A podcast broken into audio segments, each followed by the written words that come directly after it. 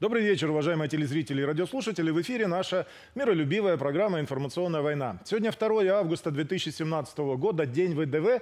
А, а с точки зрения концептуальной, да, или с точки зрения управленческой, это праздник шестого приоритета управления, то есть сила и оружие. Я хочу поздравить всех причастных, всех э, военных. Речь идет э, о шестом приоритете вообще, да. Поздравить с праздником всех последователей Василия Маргелова и пожелать счастья и удачи. А сегодня у нас среда традиционный день Sky-включения, во время которого мы часто говорим о третьем приоритете. О, о том, как правильно управить, чтобы не допустить применения силы. Сегодня у нас в гостях Валерий Викторович Пякин, руководитель Алтайского фонда концептуальных технологий. А, здравствуйте, Валерий Викторович. Здравствуйте. А, мы еще не видели на этой неделе ваши ответы на вопросы многочисленных зрителей. Но я знаю, что выпуск записан, и он еще выйдет в эфир. Я хочу предложить вам сегодня поговорить о дипломатическом скандале, который разворачивается. Ну, о дипломатических пикировках между Соединенными Штатами и Россией. По интернету ходит э, анекдот. Встречается Трамп с Путиным, и Трамп говорит, слушай, убери оттуда клинтонитов со своего американского посольства. Путин спрашивает, а как?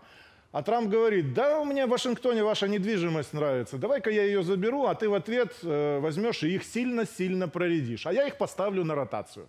Насколько этот анекдот соответствует действительности? Ну, в общем, э, так скажем, нет дыма без огня. Определенное содержание вот того, чего вы изложили, в этом процессе, безусловно, есть. Э, другое дело, что, в общем-то, ситуация там значительно шире и более масштабнее. Дело в том, что э, в современном мире после крушения Советского Союза сложилась ситуация, которую обычно обозначают понятием «однополярный мир». И в этом однополярном мире стало таким, все происходит таким образом, что образовался пакт Американо, то есть Соединенные Штаты, главный жандарм в мире, они определяют э, порядок в мире и управляемость процессов в мире. В этом отношении все посольства Соединенных Штатов во всех э, странах мира стали, в общем-то говоря, оккупационной администрацией. И, и в этом отношении, э, в зависимости от того, как требуется управлять страной, э, численность э, каждого посольства, э, она разная. Вот у нас здесь было 1200 человек, э, кстати, до последнего времени это была цифра, в общем-то, секретная, а э, в Ираке, например, там 17 тысяч человек управляют, там вообще целый городок. И вот этот э, пакс Американо сейчас, в общем-то, он э, подходит к своему завершению. Подходит время полного переформатирования Соединенных Штатов, а переформатирования Советский Союз, то есть с распадом э, Штатов на сувенирные государства. И вот в этом отношении надо вот еще вернуться. Госдепартамент это вообще э, условно можно считать Министерством иностранных дел, поскольку Госдепартамент по, это такая структура, по, по отношению к которому, э, будь то штат Техас, э, штат э, там, Калифорния, э, государство Франция или государство Россия, это суть однопорядковые государства только форма внешнего, это внутреннего управления этими государствами несколько разная, которая включена.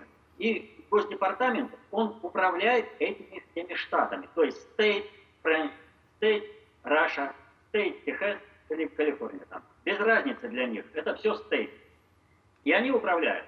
Но переформатирование, переформатирование Пакс Американо это однозначно означает э, ситуацию, при которой нужно будет сокращать дипломатическое присутствие э, Соединенных Штатов во всех странах мира. И поэтому вот этот секвестр присутствия э, дипломатов э, в России это только начало большого масштабного проекта. Здесь нужно сказать вот что. Э, страновая элита США, вот когда говорят, ну что же происходит, вот, казалось бы, республиканцы критиковали, критиковали Обама Кэя, но когда встал вопрос, кого поддержать, Трампа против Обама Кэя или демократов против Трампа, они поддержали демократов против Трампа. Дело в том, что элита США, как и вообще элиты всех стран мира, делятся э, не на каких-то там демократов и э, условных демократов и республиканцев, а делится на страновую элиту и глобальную. Страновая и глобальная элита различаются по отношению к стране не в уровне патриотизма, и тем и другим, в общем-то, на страны наплевать, а в уровне понимания процессов надгосударственного управления. Глобальная элита понимает эти процессы больше, шире и масштабнее, и она участвует в них осознанно. Страновая элита является всего лишь инструментом воплощения глобальных планов. При Пакс Американо сложилось таким образом, что основная масса кадрового состава всех надгосударственных институтов, в том числе и Госдепартамента, то есть посольств, э, была заполнена кадрами страновой элиты, которая не понимает надгосударственного управления в, в рамках глобальной политики. А они понимают надгосударственное управление в рамках внешней политики Соединенных Штатов Америки, государство Соединенных Штатов Америки, при этом само это государство, они даже не понимают, что оно не суверенное еще больше, чем какое-либо государство. А главный суверен вообще-то находится в Лондоне, как он был изначально, там и он и находится. А вот механизм очень интересный, но это э, другой, другая тема. Так вот, ситуация нужно будет обрезать. А обрезается на каком фоне? Э, не секрет, что и демократы, и республиканцы объединились, то есть страновая элита объединилась и мешают Трампу переназначению э, послов, то есть как менять. И в этом отношении получить очень серьезный удар по самой структуре и показать страновикам, вы чего делаете? Вот из-за вашей упертости вы получаете то, что вы теряете управление целыми секторами. Вы в том числе теряете управление Россией. Ведь э, Россия управление, вот почему их множество-то надо? Да потому что подпиндосники здесь, в России, страновая, ну, она не элита. Она ориентирована и имеет личностные контакты. Это нужно постоянно в ручном режиме управлять. А уедут люди отсюда, вот эти все без хозяина останутся. У них будет синдром потери хозяина, но в результате этого э, не будет управляемости из Вашингтона. И вот этот момент, это, в общем-то, выстраивание э, страновой элиты США собственную политику и показать им на основе ущерба вот, преодоления. Ну и заодно, естественно, чисто э, страновой, страновиков, клинтоноидов, э, как это вы там сказали, из управленческого аппарата. Вот как это все обстоит. Валерий Викторович, а вот эти процессы, которые происходят на дипломатическом фронте, да, они ну, усиливают вообще напряжение в мире? Ведь на самом деле, если загнать страновиков в угол, они ж могут натворить чудес. Нет, нет, нет. Наоборот, это ведет э, к разрядке ситуации. Э, вообще, вот для понимания, самая тяжелая ситуация была в 2014 году. Это был вообще пик э, напряжения. Но многие этого даже не восприняли, что это пик э, напряжения. Вот вчерашнее событие в Москву суде. Перестрелка. Э, пять э, бандитов банды ГТА оказались э, в лифте с двумя сотрудниками э, правоохранительных органов, которых сопровождали. Вот все казалось бы, ну, простая банда, если не посмотреть э, в суть происходящих, происходивших событий. Э, банда, в общем-то, творила свой беспредел в 2014 году. В этом же 2014 году э, была целая серия нападений обычных, так скажем, людей из числа мигрантов, просто с топорами и с ножами на полицейские посты. И вот, э, а эти просто вот останавливали людей и убивали. А что происходило? Дело в том, что если бы мы не разрулили ситуацию с Глявец, то есть э, со сбитым Боингом, то началась бы война. А вот эта банда ГТЭ, ГТА, это конкретно диверсионно-террористическая группа, которая отрабатывала механизм дестабилизации внутреннего положения. Э, и э, логистики вот прерывать э, внутри страны во время воюющей стране. Вот что это готовилось. Вот То есть это фактически и есть та самая иррегулярная армия Соединенных Штатов Америки. Да, они были засланы, они отрабатывали эти механизмы, были нападения на полицейские посты различным образом, убивали людей. А вот когда начались бы боевые действия, была бы дана команда полностью всем действовать, и они бы вышли на дороги, посеяв хаос и дезорганизовав все транспортное сообщение государства. Поэтому э, совершенно не случайно, э, что э, пять э, бандитов это не уголовка, подчеркиваю, это политическое действие. И вот и пять бандитов оказываются в одном лифте с э, двумя сотрудниками.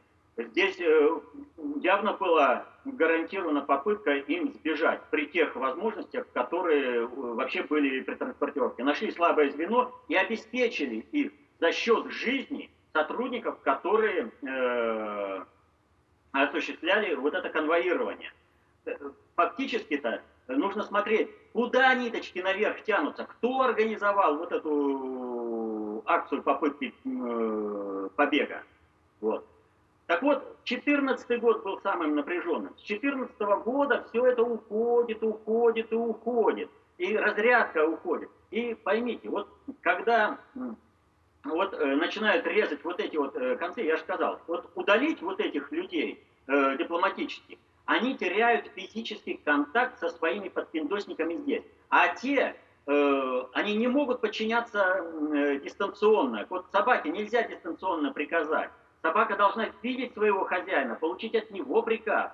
Она должна в глаза ему смотреть э, преданно, понимаете?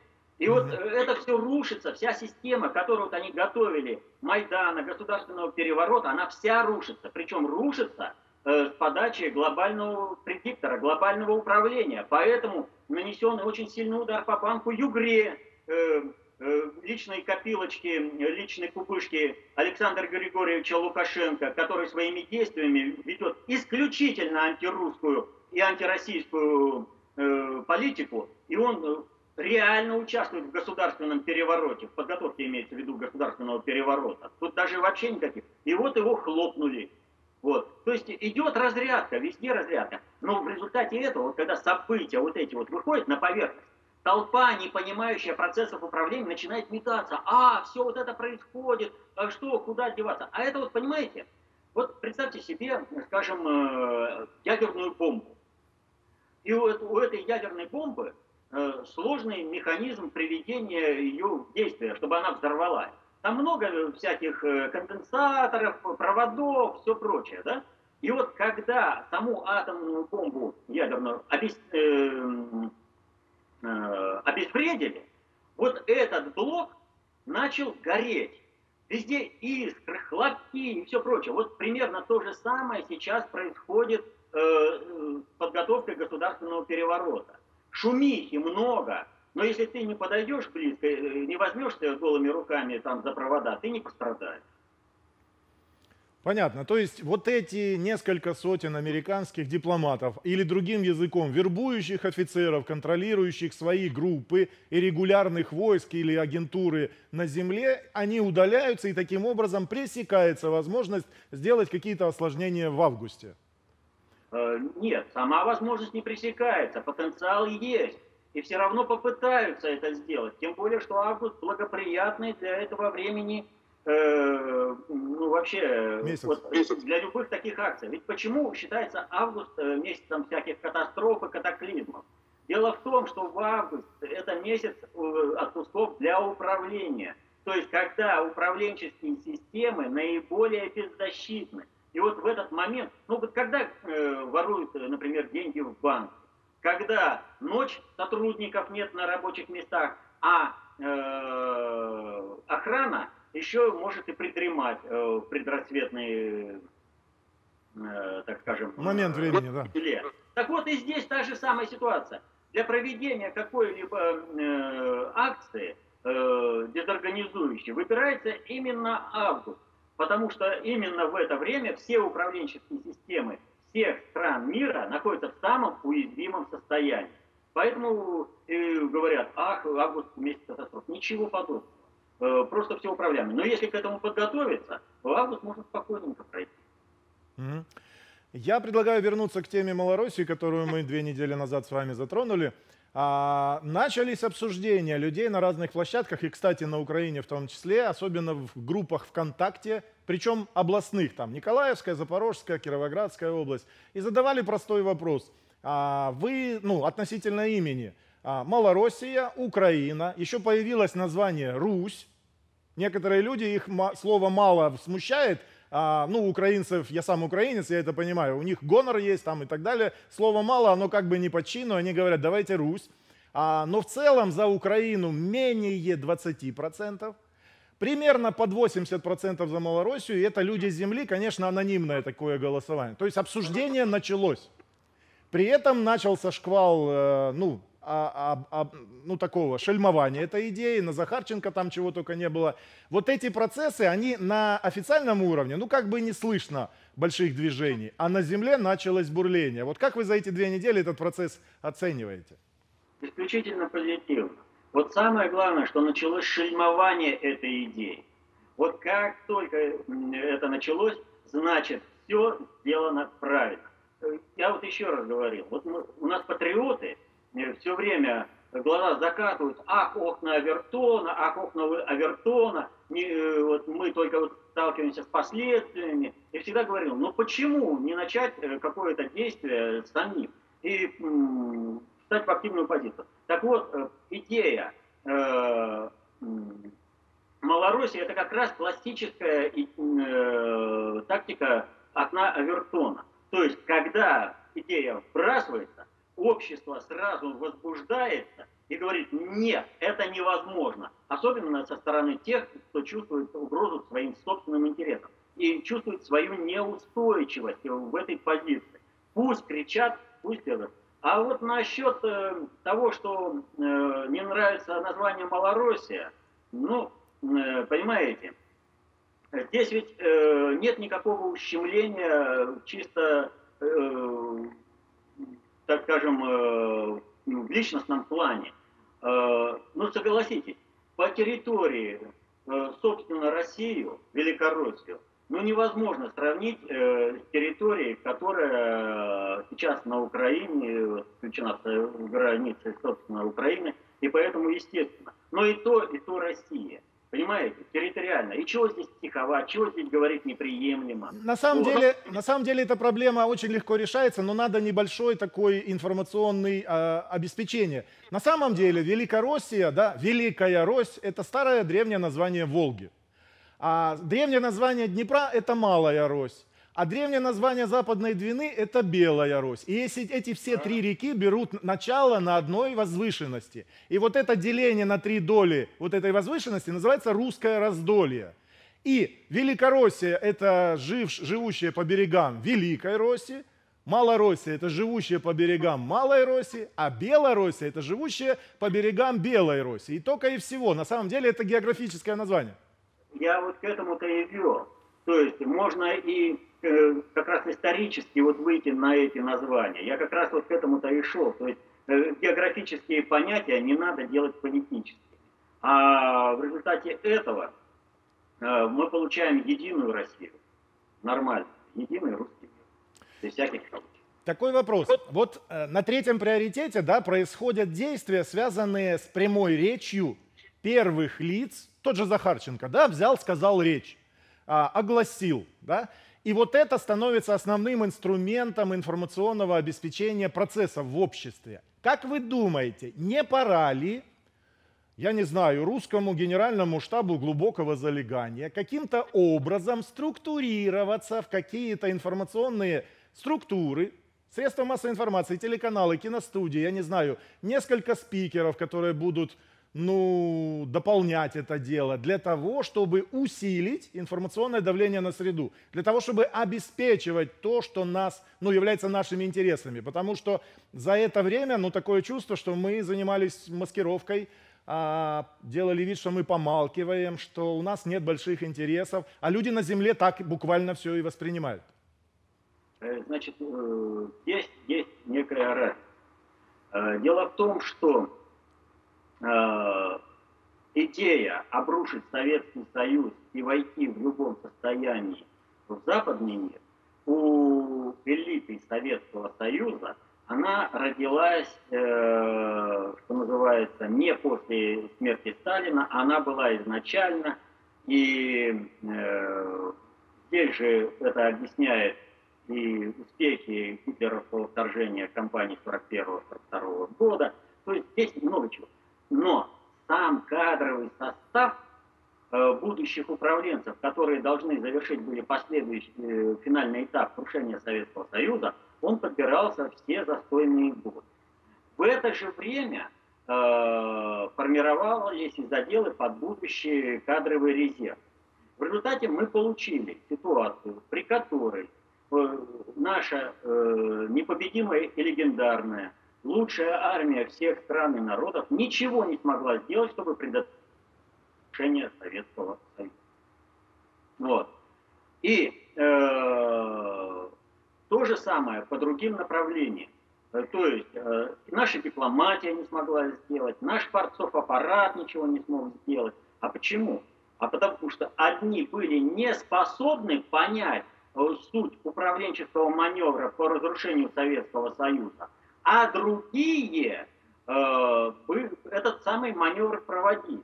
И вот сейчас ситуация складывается таким образом, что после 90-х годов, когда из американского посольства назначали министров и прочее, мы еще имеем очень серьезное присутствие подпиндосников во всех управленческих сферах. И в дипломатии, и в армии, и в управлении экономикой, везде. Вот. И здесь весь вопрос в том, э, как это преодолеть.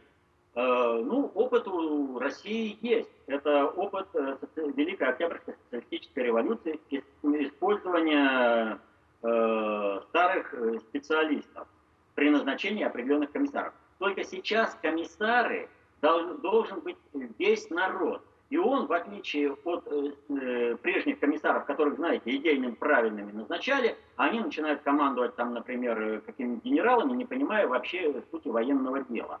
Вот. Некоторые комиссары становились нормальными комиссарами, разбираясь в военном деле, а некоторые, ну, так и шашкой махали, и специалистов, которые могли бы еще послужить, э, ликвидировали. Так вот, здесь же нужно что? Везде работают люди каждой отрасли работают люди, а, патриоты. И им нужно только сдать знания об управлении. Получив это знание в управлении, человек автоматически, вот вне зависимости от его желания, он становится комиссаром в этой области. И он начинает контролировать тех управленцев, которые назначены на управление. Поэтому не надо здесь ожидать какого-либо движения от структур нужно э, всячески содействовать движению народа, освоению им управленческих знаний. Потому что вот человек, он подходит, он сразу видит, где тот допускает ошибку, а где тот злонамеренно ведет. И он видит, как, не вступая в принципе в конфликт по крупным э, направлениям, э, вот эту либо ошибку, либо злонамеренное управление, э, либо нивелировать, э, либо сделать так, чтобы оно сработало наоборот на благо России. Вот как сейчас это выстраивается. По закону времени, потому что а закон времени, напомню, он описывает циркуляцию информации на биологическом, генетическом уровне и на социальном, техни, техническом уровне. Понимаете, вот соотношение вот этих эталонных частот э, описывает как раз законы времени. Вот. По закону времени сейчас э, управление должно э, ложиться на все население народа. Нужно всему населению э, осваивать знания э, об управлении обществом. Валерий Викторович, мне уже тут машут руками о том, что наше время подходит к концу. У нас э, наши с вами встречи превращаются в сеансы такой э, аналитической терапии, которая людей, во-первых, успокаивает, во-вторых, ну, да, наверное, вооружает какими-то знаниями, пониманиями процессов, происходящими в обществе и на планете в том числе. А мы будем завершать наш эфир. Большое спасибо, что нашли время. Напоминаю, что это у нас прямое включение с Барнаулом, Симферополь-Барнаул. У нас разница 4 часа. Да. Спасибо большое, что нашли время принять участие в нашей программе. Уважаемые телезрители, сегодня среда, 2 августа 2017 года, день военно-десантных, да, воздушно-десантных войск. А мы сегодня провели очередной сеанс такой аналитической психотерапии с Валерием Викторовичем Пякиным. Это очень полезная встреча. Они, во всяком случае, знаете, есть люди, аналитики, которые а, пчелы, а есть мухи. Да? Мухи все набрасывают а, негатив говорят, все плохо, все пропало, в августе будет Третья мировая война, это неправильно. Мир на самом деле более светлый, более правильный, и все зависит от творческого потенциала каждого человека на Земле, и в конце концов от каждого человека зависит будущее. С этой позитивной мыслью я хочу закончить наш эфир. Встретимся с вами в пятницу в обычное время. В эфире была информационная война. Спасибо за внимание.